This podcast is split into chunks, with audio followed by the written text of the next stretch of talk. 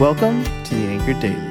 We're reading through the Gospel of Mark and reflecting on Jesus, whose death and resurrection paid the penalty for our sins and achieved victory over death.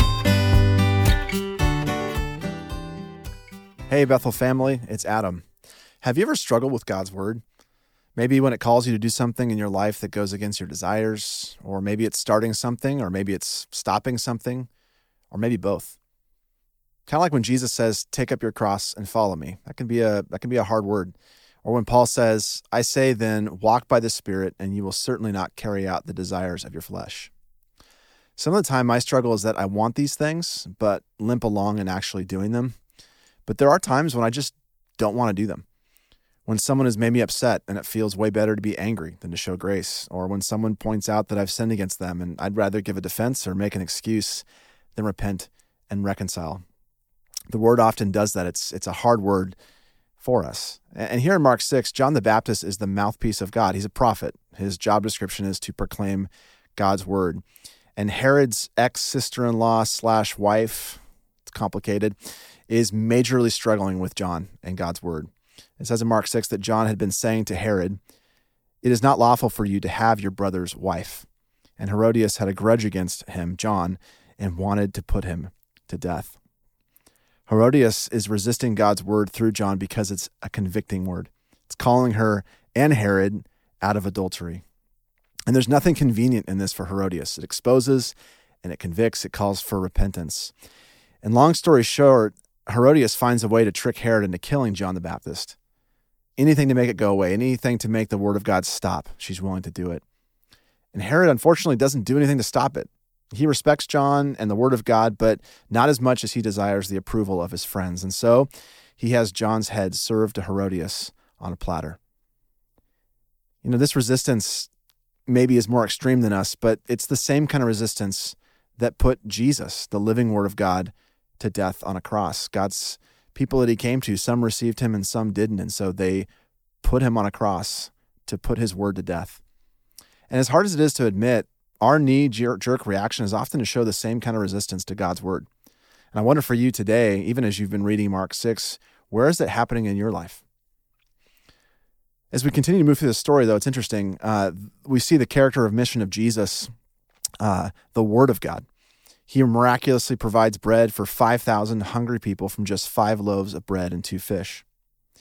And I don't think Jesus is just showing that he can do miracles he's teaching the 5,000, he's teaching us that he is the bread of life. He is the food for the world.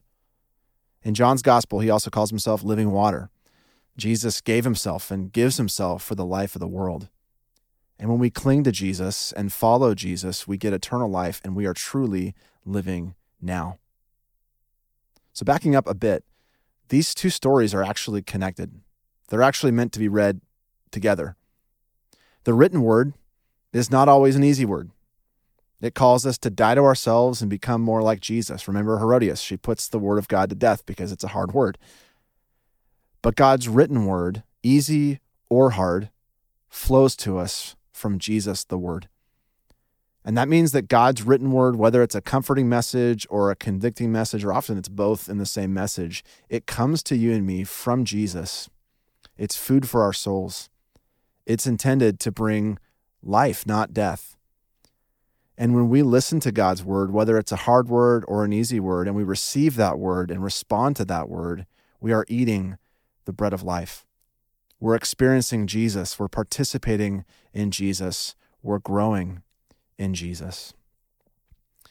That's why the psalmist so often praise the word of God, uh, not as God itself, but as a gift from God a couple Psalms from Psalm 119. How sweet are your words to my taste, sweeter than honey to my mouth. Through your precepts I get understanding. Therefore I hate every false way. Or your word is a lamp for my feet and a light on my path. Or your decrees are wondrous, therefore I obey them.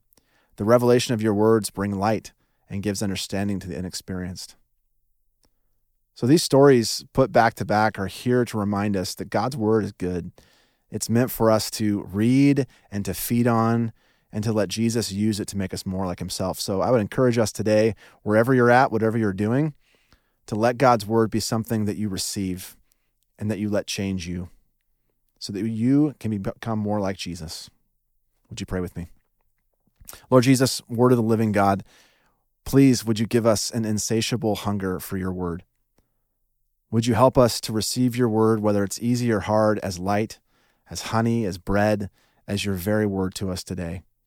And would you open our hearts to hear what you want us to hear from this passage and give us grace to receive it and to live it out for your glory? We pray this in Jesus' name. Amen. Thanks for joining us today. If you want to check out more podcasts just like this, you can go to bethel.ch and you'll find amazing selections of podcasts and much more. If you'd like to get in contact with us, you can email us with podcasts at bethel.ch. See you next time.